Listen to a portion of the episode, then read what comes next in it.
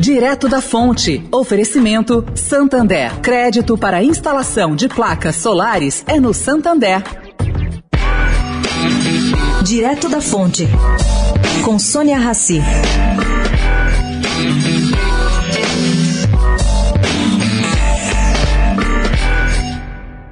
Gente, pelo menos publicamente, Arthur Lira, presidente da Câmara, está dizendo que vai articular para que a PEC do governo sobre combustíveis seja absorvida pelo projeto de lei complementar número 11. Bom, esse projeto tramita no Senado, vai para a Câmara e autoriza que os governos federal, estadual e municipal diminuem ou zerem os impostos que incidem sobre os combustíveis. Esse PLP traz também duas outras propostas dita que a cobrança do ICMS seja fixa por unidade de medida e não mais com base no percentual do preço, e que a cobrança do imposto incida somente uma vez, seja na refinaria ou no ponto de quem compra mercadoria. Para ser aprovada, essa PEC precisa passar pela CCJ, que é uma comissão especial, e precisa de três quintos dos parlamentares para passar.